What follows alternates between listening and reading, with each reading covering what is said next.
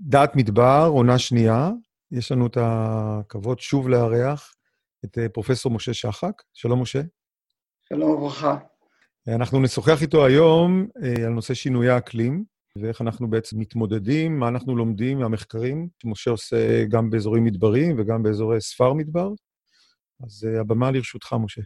אוקיי, okay, אז כדי להבין את שינויי האקלים והשפעתם על מערכות אקולוגיות, צריך להסתכל בשני דברים ובאינטראקציה ביניהם. דבר אחד, מה זה שינוי אקלים? כי זה מושג מאוד רחב להמון אפשרויות, אוקיי? המון אפשרויות. זה יכול להיות שינוי בטמפרטורה, זה יכול להיות שינוי בכמות המשקעים, זה יכול להיות שינוי בתבנית המשקעים, זה יכול להיות שינוי בתנודות המשקעים, שנתיות ורב-שנתיות, הרבה דברים. ודבר שני, צריך מצד שני לראות את ה... איך בנויה המערכת האקולוגית של אזורים מוגבלי מים, ועכשיו לראות איך יכולה להיות האינטראקציה ביניהם, ואיך זה יכול להביא למה שקוראים שינוי מצב. זאת אומרת, המערכת האקולוגית יכולה לעבור ממצב אחד לשני. דבר שני, כמובן כשמסתכלים על המערכת האקולוגית, אפשר להסתכל מה קורה ברמות ארגון שונות. יש כאלה שמתעניינים מה קורה ששינוי אקלים ישפיע על אה, אוכלוסיית בעלי חיים מסוימים. יש כאלה שמתעניינים מאיך זה ישפיע על מבנה חברת הצמחים. ויש כמוני שמתעניינים איך זה ישפיע על תפקודי המערכת האקולוגית, כלומר, איך היא תמשיך ותתמוך בחיים ובאיזה צורה, ואיך היא תשפיע ברמת הנוף, איך הנוף ישתנה, למשל, איך ישתנו יחסים בין מדרון לאפיק, ואיך המערכת תיראה שונה, שאם נסתכל בקנה מידה מאוד מאוד גדול. אז אני אתחיל דבר דבור על אופניו. דבר החשוב ביותר שיודעים עליו היום בנושא שינוי אקלים, זה אירועי קיצון. כל הזמן למעשה חיפשו לראות נניח אם הטמפרטורה עולה או כמות הגשמים יורדת, איזה גרף ליניארי כזה. וזה לא מתאים למדבר. מדוע זה לא מתאים למדבר? כי המערכת המדברית פועלת על פעימות. היא פועלת על פעימות של גשם. ברגע שיש לך פעימה של גשם, הפעימה הזאת מפעילה את הייצור הראשוני, מפעילה את הייצור השניוני, הם גומרים את הפעילות שלהם ברגע שנגמרת העונה הרטובה, והם עוברים למה שנקרא ריזרב, או למאגרים שמחכים בשקט לעונה הבאה של הפולסים. ולכן השאלה בקשר לשינוי אקלים בהקשר של מערכות מוגבלות מים, הוא, היא השאלה כיצד השתנו הפעימות של הגשם משנה לשנה. פה יש המון אפשרויות. לפעימה יש לה רוחב שלה, אחר כך נקרא לכל זה תבנית הגשם, אבל קודם נסביר מה זה. תבנית הגשם זה תקופת הגשם, כמה בתקופת הגשם, איך ההתפלגות של הגשמים באותה תקופה, ואיך הפעימה הזאת מתחילה להפעיל את המערכת האקולוגית. אבל אחר כך יש לך תמיד במערכת האקולוגית המדברית אי-ודאות מתי תהיה הפעימה השנייה, מה יהיה הרווח בין הפעימות וכמה פעימות יהיו בשנה, מה תהיה העוצמה שלהם. זאת אומרת, זאת מערכת, רגישה, מדוע היא רגישה? כי לא מספיק שיש בה כמות קטנה של מים, יש בה המון אי-ודאות של הפעימות שמפעילות את המערכת. זה מאוד אופייני. היום יודעים שכל המערכות בעולם, למעשה, זו תיאוריה מתרחבת, תלויות בפעימות של גשם. אבל באזורים מוגבלי מים, זה, או במדבריות, זה הרבה יותר קיצוני. ההבדל הוא למעשה בהסתברות לפעימה באזור מדברי? זה יותר מזה. זאת אומרת, אתה מגדיל, השינוי האקלים מגדיל את האי-ודאות. עכשיו אני אסביר למה הוא מגדיל את האי-ודאות. כי הטענה שיהיו אירועים קיצוניים, זאת אומרת, אין לנו ודאות מתי תהיה בצורת. בצורת, בואו נגדיר אותה לצורך העניין, שזאת שנה עם מספר פעימות גשם קטנות, ושסך הכל סכום כל הפעימות הוא כמות קטנה של מים, בסדר? ככה נגדיר שנת בצורת. נגדיר מצד שני, יהיו לנו שנים של אירועי קיצון שיגרמו לשיטפונות. זאת אומרת, יהיו שנים שבהם יהיו הרבה פעימות, והפעימות תהיינה גדולות, והם יהיו מעל היכולת המערכת לקלוט את המים. זאת אומרת, אנחנו צופים לשני אירועי קיצון. עכשיו, החיזוי של כל המודלים בעולם, זאת הנקודה, של כל אזור המזרח הים התיכון, ולא רק אנחנו, שהתדירות של האירועי קיצון, החיזוי של כל המודלים, שהאירועי קיצון יגברו. אבל עכשיו זה לא מספיק, נניח שאתה יודע שיהיה לך שנה אחת אירוע קיצון של uh, בצורת, ושנה שנייה יהיה אירוע קיצון של זה. אבל אנחנו כבר יודעים עוד מהתנ"ך, שיכול להיות שבע שנים של בצורת, ושנתיים אחר כך. זאת אומרת, יש לך אי-ודאות בתוך האי-ודאות. ועכשיו אתה צריך לשאול את השאלה הזאת, אוקיי, מה יקרה בכל אחד מן המקרים האלה, ומה יקרה ברצף של באיזה רצף הם יבואו לעולמנו. אז בואו נתחיל דבר דבור על, על אופניו, והדבר הראשון הוא ש... וזה אנחנו יודעים, קיבלנו את זה בנגב, זה לא, כעת כבר זה לא מבוסס רק על תיאוריה, אלא דבר ממשי. אנחנו יודעים שרציפות של בצורות גורמת לתמותה של שיחים במדבר. וזה בניגוד למה שאני גדלתי עליו. אנחנו כולנו גדלנו ששיחי המדבר הם עמידים, הם עברו את כל השיגונות של המדבר והם לא מתים.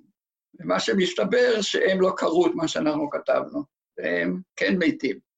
ואז אתה שואל, אוקיי, מה קורה שמתים מעוצים או שיחים, נניח נתחיל את היחידה שלנו, אגן היקוות, ושיחים מתים בשני מקומות, על גבי המדרון ובשולי האפיק. בסדר? הם מתים. זה מאוד מאוד מעניין. אם לא היה לנו מחקר ארוך טווח, לא היינו יודעים. מה אומר ההיגיון?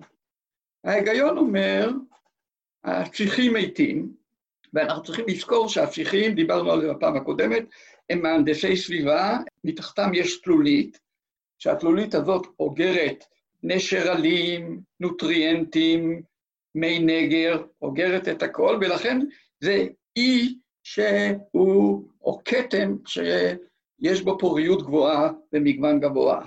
אז אנחנו אומרים, בבצורת, והבצורת המיתה את השיחים. עכשיו השאלה, למה היא ממיתה את השיחים? כי ההיגיון אומר, יש בצורת, אבל אחרי זה, כמו שכולנו תמיד אומרים, ירד גשם והמערכת תתאושש. זה מה שמצאנו. מצאנו שהדבר הוא מאוד מאוד מעניין. זה ידוע בהכל. בצורת פוגעת במערכת הובלת המים של מעוצים. עכשיו, אם יש לנו שנת בצורת אחת, זה נפגע, אבל הם יכולים לתקן את האינסטלציה. מה הם יכולים להמשיך לזרום? אם יש להם כמה שנות בצורת רציפות, וזה מה שהניבוי של שינוי אקלים, המערכת הובלת המים, האינסטלציה נשברת, ואז העץ, הוא מת, אין לו ברירה, הוא לא יכול להוביל מים. עכשיו, מה אמר ההיגיון? כפי שהבנו את המדבר 30 שנה, ותראה איך אירוע אחד משנה את הרעיון. הוא מראה לנו כמה אנחנו חושבים שאנחנו חכמים, אבל בכל זאת אנחנו לא יודעים את הכל. זה חוזר לאמירה שלך לגבי הצורך לראות uh, נתונים לאורך הרבה מאוד שנים ולא להסתכל עליהם. בדיוק, אין, אין ברירה, אין ברירה, זאת אומרת, חבל. הלוואי שהיינו יכולים, כמו החקלאים, לעשות ניסוי של כמה שנים, לקבל תוצאות וללכת הביתה. היינו מהר, יותר מהר נעשים פרופסורים וכל הדברים האלה, והעולם היה יותר טוב, אבל מערכת אקולוגית, מכיוון שהוא חשוף לסביבה בלתי ניתנת לחיזוי, אין לך ברירה אלא לעקוב איך השניים האלה מסתדרים ביניהם. אז אוקיי, אז מה, מה אומר ההיגיון? ההיגיון אומר, המערכת האקולוגית בנויה מכתמים של שיחים וכתמים של קרומי קרקע. ההיגיון הפשוט של תחרות אומר, מתו הפיכים, את כל השטח יכבשו קרומי הקרקע. מה התוצאות? עכשיו כל המדרון, נניח, יהיה מכוסה בקרומי קרקע, או אנחנו אומרים בצורה יותר מדויקת, המעבר יהיה ממערכת שהיא שיחנית למערכת שהיא קרומית. ואז אנחנו שואלים, מה ההשלכות אם המערכת, כתוצאה מרצף של בצורות, עברה ממצב של מערכת שיחנית למערכת קרומית. אז יש כמה דברים ברורים. על קרום יש רק מאות צמחים שיכולים לחדור ולגדול. אז ברור שהמגוון של הצמחים ירד. אם המגוון של הצמחים ירד, ברור שגם המגוון של בעלי חיים ירד.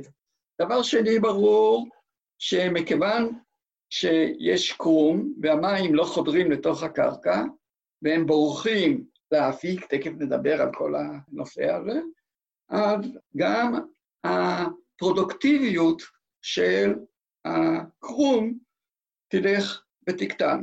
זאת אומרת, אנחנו נעבור ממצב של מערכת יחסית פוריה למערכת יחסית מאוד מאוד דלילה, אפשר לקרוא לה אפילו מערכת ממודברת. זה כמובן ישנה עכשיו, בקנה מידה יותר גדול, את מערכת בין המדרון לבין האפיק. למשל אצלנו, כדי לתת דוגמה, במחקר הארוך טווח בשיירת שקד, אנחנו עבדנו עם הידרולוגים. מה עושים הידרולוגים? שמים באפיק, בוואדי, מכשיר למדוד כמה זרימות יש, בסדר? ואנחנו מודדים את שלנו האקולוגי. שנה ראשונה עוברת, שום דבר לא זורם באפיק. למה? השיחים שהיו על המדרון והשיחים בשולי האפיק בלעו את כל המים שבאו מהמדרון. עובר חמש שנים, המים לא זורמים באפיק. אין, אין מים באפיק בכלל. עוברים 15 שנה, אין זרימת מים באפיק. מה אומרים ההידרולוגים? בוא נוציא את המכשיר, חבל על הזמן. אבל אני לא נותן להם, למה? כי הם יבואו עם, עם הטרקטורים וירסו לי את כל השטח. אז השארנו את האפיק. מה קורה? בצורות, השיחים נופלים, פתאום מתחילים לזרום המים באפיק. פתאום כל שנה יש לנו כבר זרימות. ואז אמרנו, אוקיי, עכשיו מה שתהיה לנו, תהיה לנו מערכת אקולוגית, שהמדרון יהיה כמעט ריק, כל החיים זה יהפך מאזור סמי-ארידי למעשה כמו מדבר קיצון, כמו שאנחנו הולכים אה, למכתש, שהחיים הם רק באפיק, הדברים האלה. זאת אומרת, זה יהפוך מערכת סמי-ארידית להיפר-ארידית, אוקיי? הגיוני, מה אומר הטבע? חבר'ה, אתם לא לקחתם בחשבון משהו שהמערכת האקולוגית יש לה. וזה, לכן גם צריך הרבה שנים. במערכת אקולוגית יש זיכרון. איפה הזיכרון של השיחים? הם מתו, אבל מתחתם נשאר כל החומר האורגני שהיה, והחומר המינרלי של הערימה. זאת אומרת, השיחים אמרו, ותכף תראה איך הם אומרים יפה, תמות נפשי עם פלישתים. תמות נפשי עם הקרומים, וזה לא ידענו בכלל, אם לא היינו, לא הייתה קורית הבצורת ולא היה לנו מחקר אחרי 15 שנה שלא קרה כלום. 15 שנה, לא יום או יומיים, צריך הרבה זמן. ואז אנחנו אומרים, אוקיי, למערכת יש זיכרון, אבל השיחים יותר היו חכמים מאשר אנחנו. הם דאגו למערכת האקולוגית יותר מאשר האדם בשינוי אקלים. מה קורה? הנגר סוחף את החומר האורגני, והוא שם אותו על גבי הקרומים, הוא משקיע אותו על גבי הקרומים, ואז הקרומים מתים. למה הם מתים?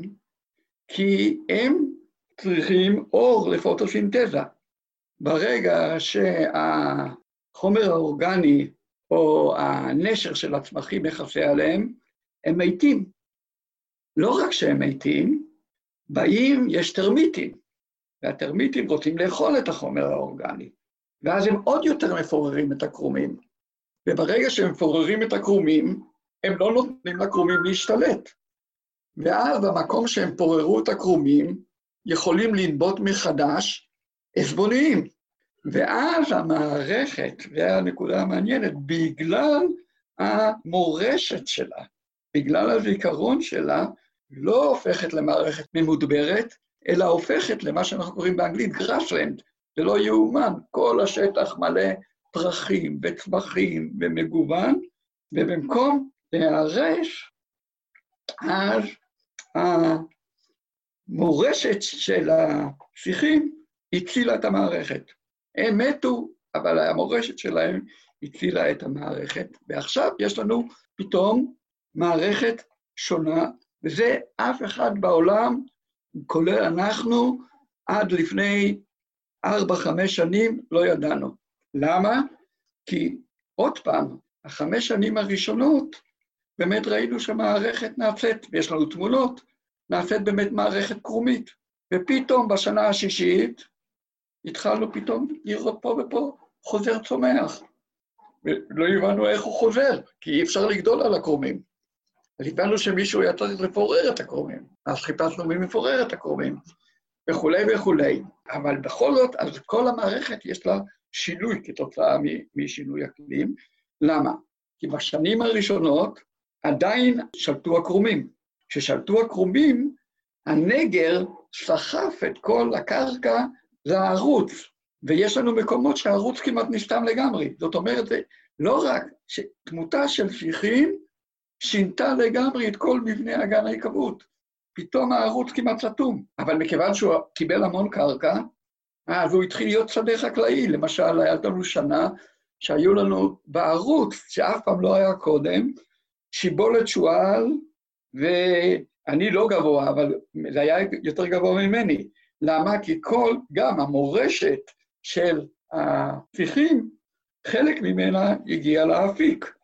ועכשיו יש לנו אפיק שפועל לגמרי, לגמרי שונה ממה שהוא פעל בעבר. אז כל המערכת האקולוגית השתנתה כתוצאה מכמה שנות בצורת. היא הפכה כמה דברים. אבל זה מראה במקרה שבאמת יש מורשת של מערכת שיחנית מתפקדת יפה. זאת הנקודה.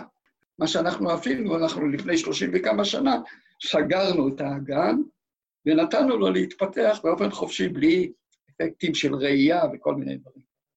אבל מה קורה אם יש ראייה, והראייה מורידה את השיחים, אז, והיא מורידה את מגוון המינים של העזבוניים, אז המערכת לא יכולה לעשות בעצמה את המעבר הזה.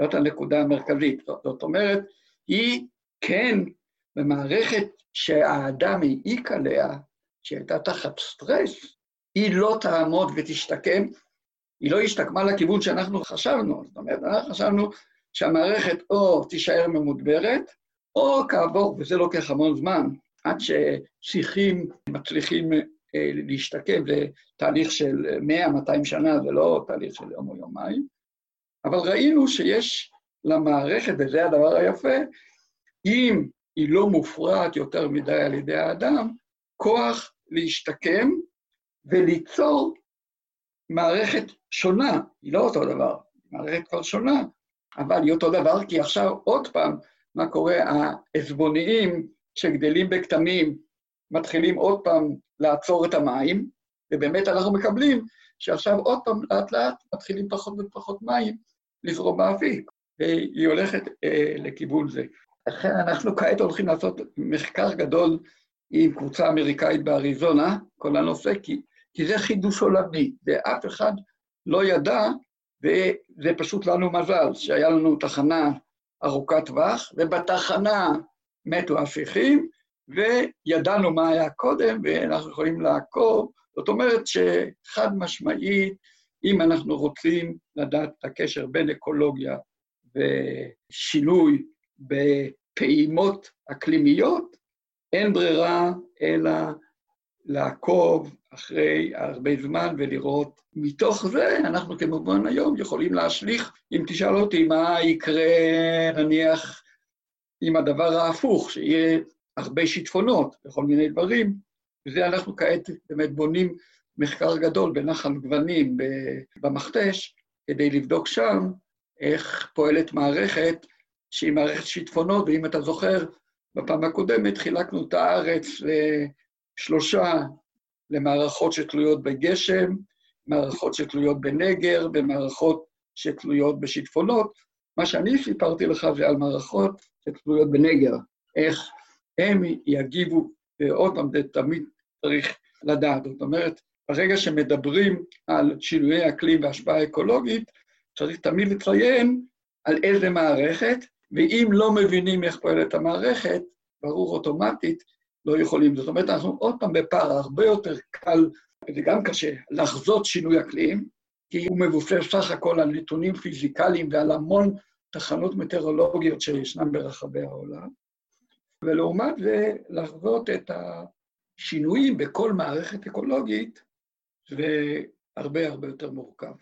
אני לוקח מדבריך למעשה, שאנחנו לא באמת יודעים מה הולך לקרות בכל מערכת אקולוגית כתוצאה משינוי האקלים, אבל ברור לנו שבאותן מערכות שיש הפרעה מאוד גדולה של האדם, כמו ראיית יתר, כמו בנייה, כמו מכרות, אז שם הסיכוי אה, כתוצאה משנות בצורת, או קצת מאירועי קיצון, כמו אפילו שיטפונות, לשקם היא מאוד מאוד קטנה.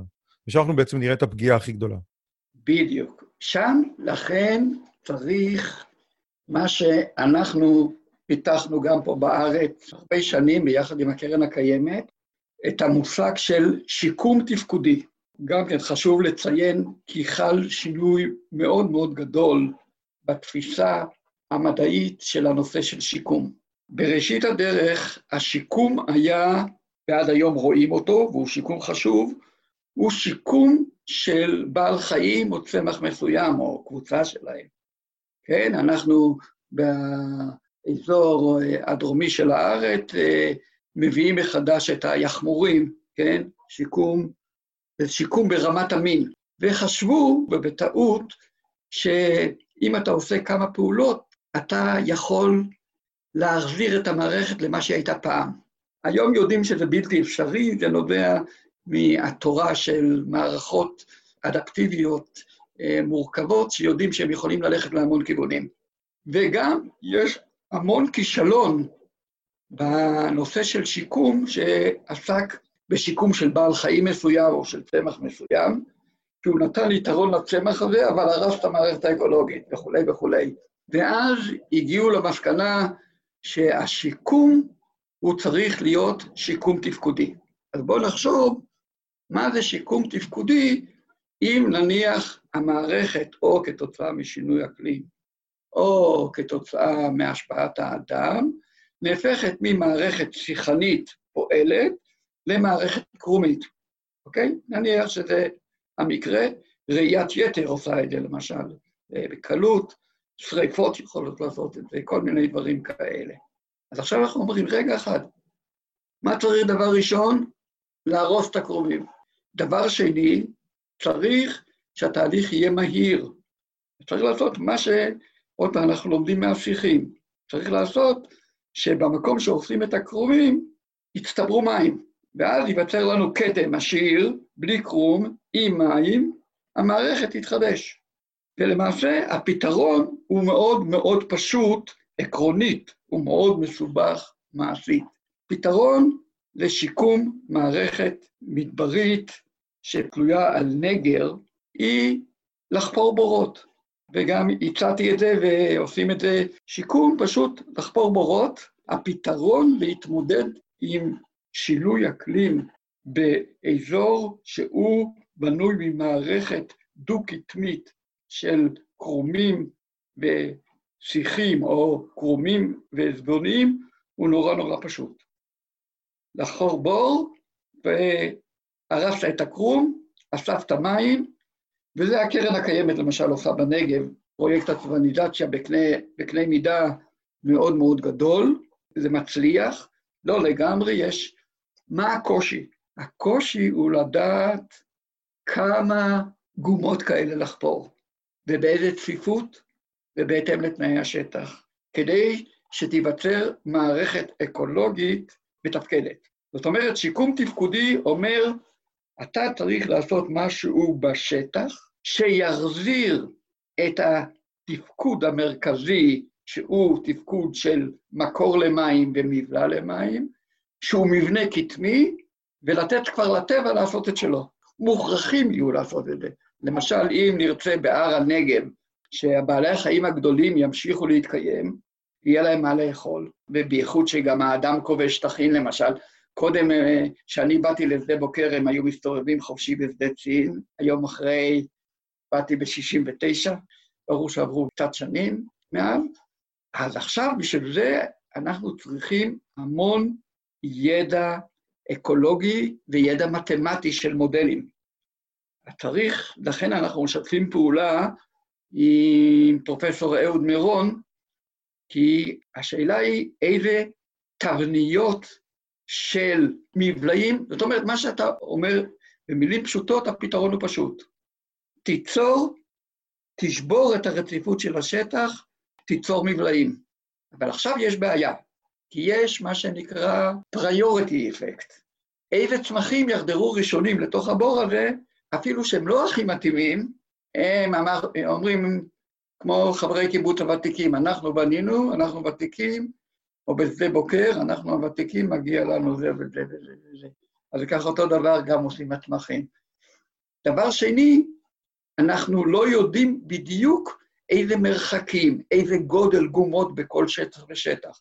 כל הדברים האלה צריך מתמטיקה, ודווקא ב- לפני כמה חודשים התפרסם שמסתבר שאסור יותר מדי.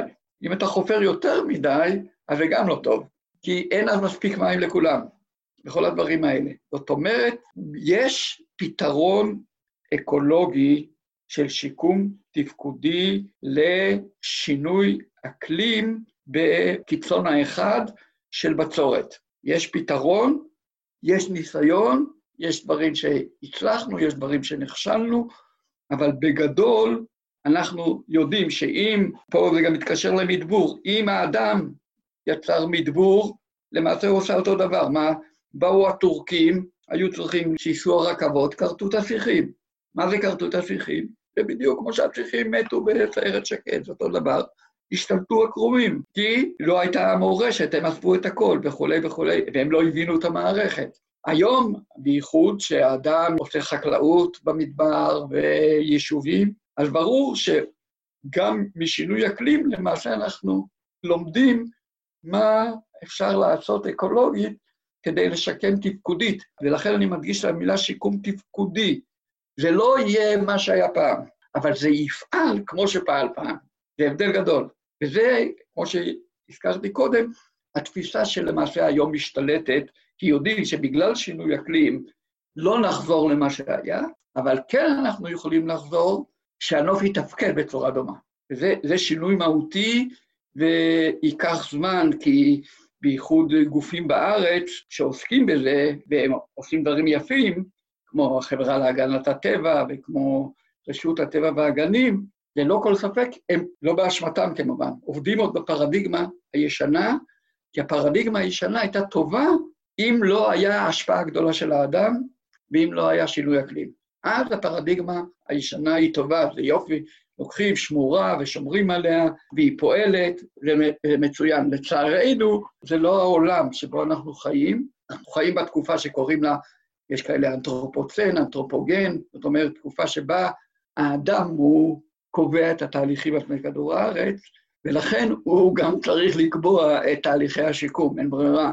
אם הוא מתעלם מזה, הוא לא עושה את תפקידו. אז זה דנו בצד של הבצורות, אבל יש כמובן צד שלם שני של השיטפונות. יחידת המחקר האקולוגי, כדי לענות על השאלות האלה, חייבת להיות אגן עיקרות. ועוד פעם, יש לנו מזל. כמו שאני גדלתי ורוב האקולוגים גדלו, אנחנו הולכים לשדה, עושים ריבועים, ובודקים בקנה מידה שהעין והכוח האדם יכול לעשות. ברור שזה לא מספיק היום. עוד פעם, אתה צריך אגני עיקבות. למזלנו, התפתח כל השטח של החישה מרחוק. החישה מרחוק מאפשרת לנו היום שילוב בין עבודה קרקעית ולעשות upscaling שלה לשטחים גדולים. זאת אומרת, זה עוד פעם ישנה את פני האקולוגיה. זאת אומרת, האקולוגיה משנה גם את פרדיגמת החשיבה וגם את הכלים שהיא משתמשת בהם, והוא דורש חינוך דור צעיר של אקולוגים קצת בצורה שונה, בייחוד בארץ. בארץ האקולוגיה צמחה מפיזיולוגיה של צמחים ובעלי חיים. זה לא ככה בכל מקומות העולם.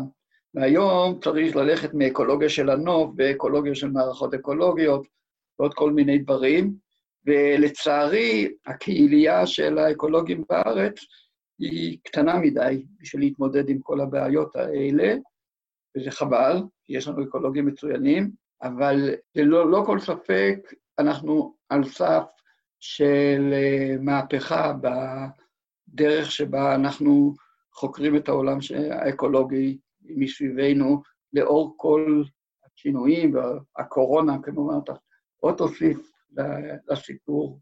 אם אני בא למישהו ומספר את הסיפור, אני אומר, מתו שיחים במדבר, so what? מתו, אז מתו. לא, זה שינוי מהותי. זה שינוי מהותי גם בחשיבה, גם במה שצריך לעשות וגם מה שקורה. רק מתו שיחים, זה הכל. אז המון המון תודה.